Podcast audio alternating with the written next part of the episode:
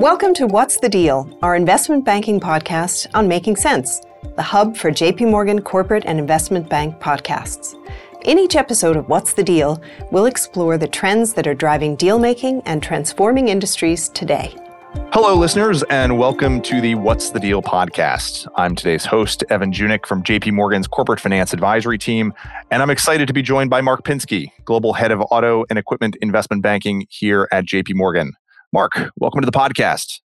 Thanks, Evan. Thanks for having me. I'd love to hear a little bit more about your career, how you ended up in this role at JP Morgan in investment banking, and what brought you into this area of auto and corresponding equipment businesses. Well, Evan, I wish I could say this was my grand design from the start of my career at JP Morgan. It's my 24th year at JP Morgan. And the truth is, I showed up, and the first day my staffer called me in and said, Would you want to work on a project for Ford? And I said, Sure, my parents have owned Fords forever, so happy to be part of that. And a couple weeks later, I got assigned on an automotive supplier transaction that the firm was working on. And so I started doing that. And then a couple months later, you kind of wake up and realize you're on the auto team. And I've now been running the auto team for the last, gosh, nine years at this point. Amazing. Well, you're the perfect guest to dive into some of these questions with us. Let's jump right into it. I can think of very few areas of the economy that have probably been impacted more than the auto sector over the last few years. Supply chain issues, energy prices, just the general transformation of transportation that I think we're arguably living through. How are you advising clients? What are the things you've been working through? What are the things ahead? Love to hear a little bit about the kinds of issues you're dealing with today with your clients. Yeah, look, it's a great question, Evan. And bluntly, it has been a time of massive change within the automotive sector. If you think about rolling the clock back five years ago and what we anticipated to happen around the electrification of vehicles, about the growth of autonomous vehicles, we at least priced some of those things in as we thought about our plans last decade. What we didn't anticipate was just the massive amount of onshoring that's going to have to be required or has been required with the supply chain. And I think probably equally as importantly, the ability of suppliers and really the full value chain to navigate a world of rapid evolution. And so we've been spending a lot of our time with clients doing things like figuring out how to vertically integrate themselves, something that they'd spent decades moving away from.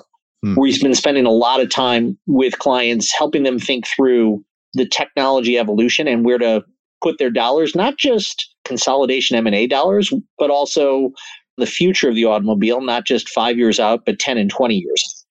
Finally, it is thinking about it a bit more holistically, which is to say in the whole auto value chain. So whether it is the auto retail channel, the auto services channel, the rental car channel, all of these things have been tremendously impacted by the evolution in technology that we're sort of experiencing real time. Again, hard to understate how much change this industry is going through, but maybe we can drill down a little bit into the supply chain topic because I think this is an area where arguably people listening to this may have felt this acutely in their own experience. Certainly, if you've tried to buy a car in the last three years, I think it's been a very different experience than it's probably been for much of the rest of our lifetimes. It's obviously a contributing factor to some of the inflationary pressures that consumers are dealing with. You know, where are we in that sort of arc of supply chain issues? Do many of your clients feel like we're through the supply chain issues, or is it almost going to reemerge as something we're kind of creating ourselves as a result of some of the onshoring topics you raised in your previous comments? Let, let me tackle that a couple different ways. So, hmm the good news first. If you think about the supply chain to manufacture the vehicles and all the shortages we experience and all the long shipping times from Asia and Europe and a lot of different places, I think we are most of our way through that chaos. If you talk to OEMs today, if you talk to suppliers today, what they would probably tell you is we haven't resolved everything, but the problems that we face now are more garden variety, not existential. And so, although the supply chain is brittle, it is functioning at at least a decent level at this point and feel like we've identified most of the weaknesses and addressed it. So that's the good news. But now let's kind of move down to the secondary effects of all this.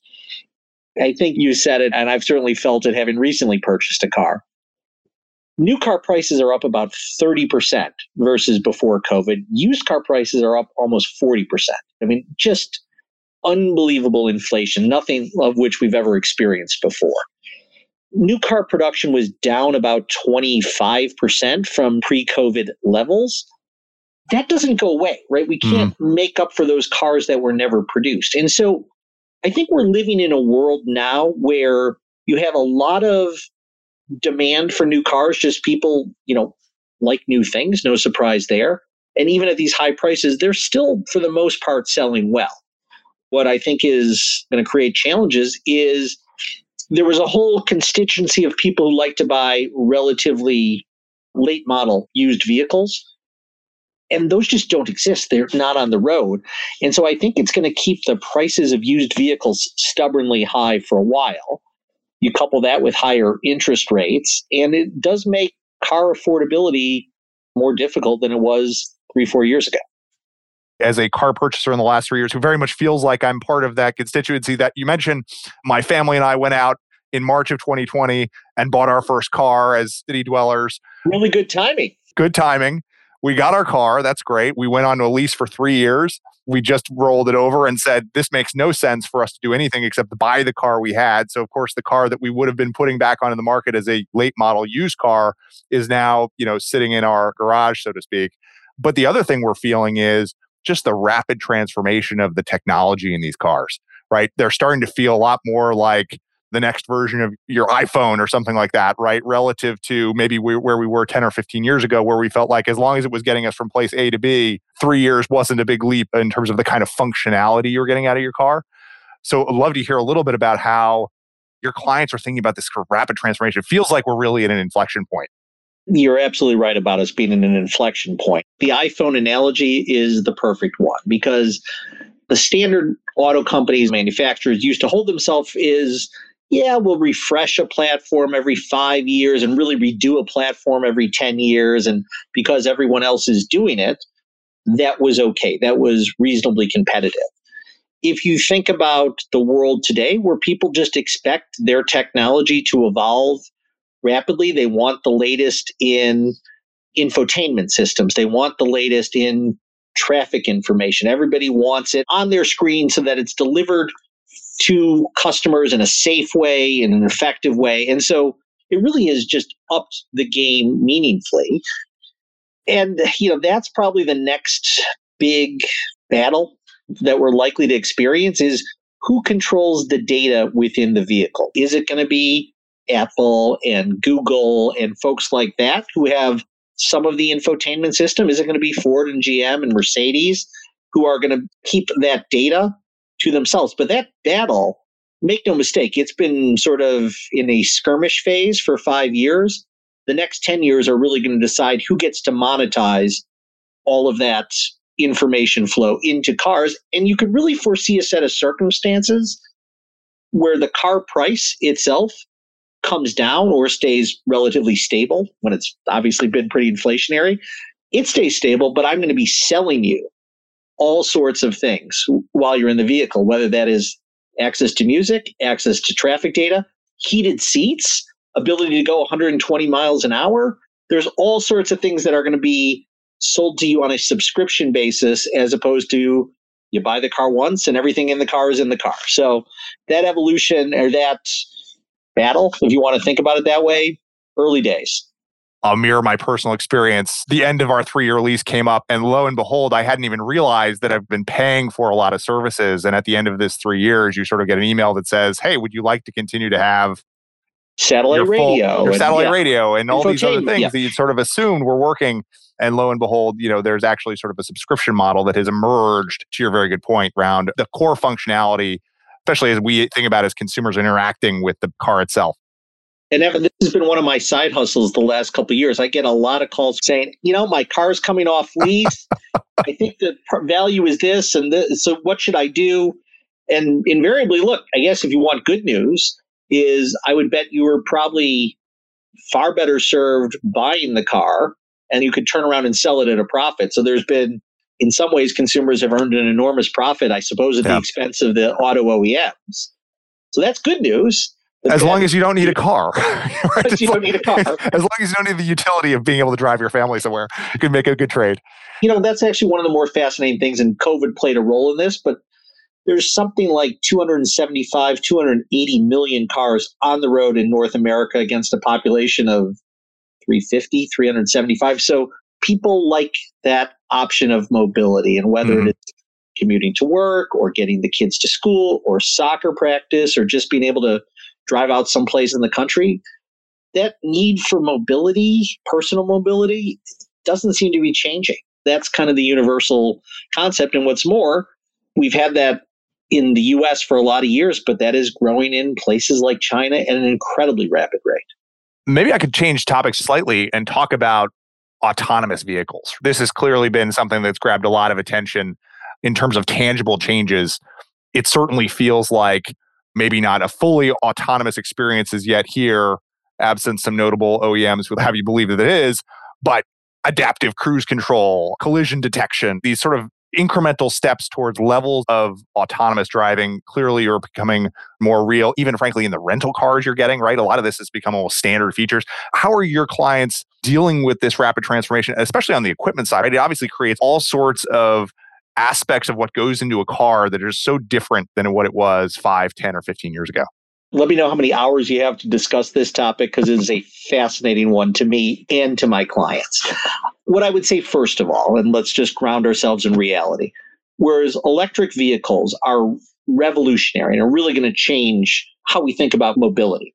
Autonomous or the different levels of autonomy is much more of an evolutionary technology. So I guess I would say part one Sorry to disappoint you, but it will be a while until you are in a fully autonomous vehicle in Manhattan on a Tuesday night when it's raining and there's construction and people on bikes.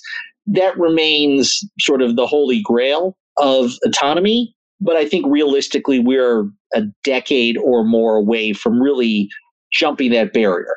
But I think you said it very well. There's a lot of steps along the way, whether it is ADAS systems or dynamic cruise control or even lane departure systems that will make driving not just safer, but easier, right? That you'll have at least more flexibility. And I think there's another important component of this that people miss. The fastest growing constituency of drivers isn't people in their teens or in their 20s, it's people in their 80s. And so the hope is that people like my mom are going to be able to drive their car much later in life safely because of all the enhancements of technology in the vehicles over the last five, six years. So, look, in some ways, we're going to be working with this journey to autonomy over the next decade plus. At the same time, I think it will meaningfully make our lives better, safer, getting places faster, having a lot better sense for how to manage traffic and time mm-hmm. our own lives better. So I'm excited about this evolution.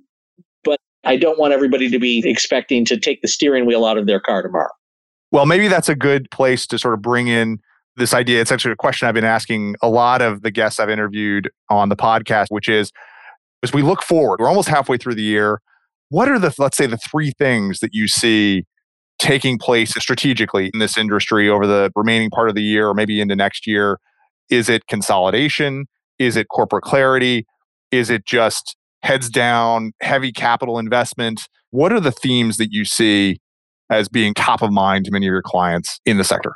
So interesting question, Evan, and something I ask myself on a daily basis. Part one is that consolidation point that you raised. And there's sort of two elements of that. Number one is think about, we've talked about electric vehicles and all the excitement around that. But 96% of the new vehicles sold last year had internal combustion engines. That's a technology that's going to be with us for a long time to come. However, with each passing year, there's going to be less and less new vehicles that are going to have engines and transmissions and fuel pumps and all those things. What I expect to happen, what I've been spending a lot of my time on, is helping people consolidate those industries. That maybe the world doesn't need six suppliers, maybe it needs three And so the OEMs ultimately want this because hopefully it will lower their costs. Suppliers need this, right? They have to rationalize what is today a very expensive and atrophying manufacturing base. And so there's going to be work that has been and will continue to need to be done there. I think secondarily is what I'll call the vertical integration trend. You've seen this with OEMs, and I've covered these guys for a couple decades at this point. Nobody ever asked us, how do we get into lithium mining and cobalt mining? How do we get into recycling batteries? And so, all sorts of questions, frankly, we've never been asked before as bankers are now becoming incredibly relevant for our customer base. And then the last point is the second and third order derivative effects of these technological breakthroughs, which is to say, if you think about the automotive service channel, for example, well, over time, maybe we need less quick lubes because less cars are going to need engine oil. Conversely, all these cars are going to need to be recalibrated constantly. And what does that mean? Is that a whole new service channel that's going to evolve just to make sure your ADAS system is working the right way? Because these are very sensitive technologies. And tires is another one that people don't talk about a lot. Electric vehicles burn through tires much more quickly than conventional internal combustion vehicles. And so, what does that mean for the entire tire ecosystem?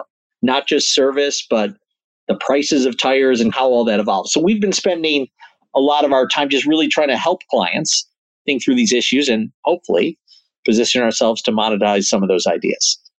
Mark, I think we could do this for an hour easily, and I suspect many of our listeners would happily spend the time with us. But I think we may end it there. Really appreciate the time today and the insights. Fascinating sector, fascinating times. And again, really appreciate you taking the time to share some of that with us. Thank you, Evan. This has been great. Thanks for listening to What's the Deal?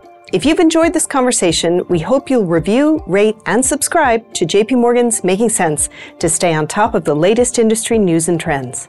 Available on Apple Podcasts, Spotify, Google Podcasts, and YouTube. To stay ahead of the curve, sign up for JP Morgan's In Context newsletter, packed full of market views and expert insights delivered straight to you. To subscribe, just visit jpmorgan.com forward slash in hyphen context. This material was prepared by the investment banking group of JP Morgan Securities LLC and not the firm's research department. It is for informational purposes only and is not intended as an offer or solicitation for the purchase, sale, or tender of any financial instrument.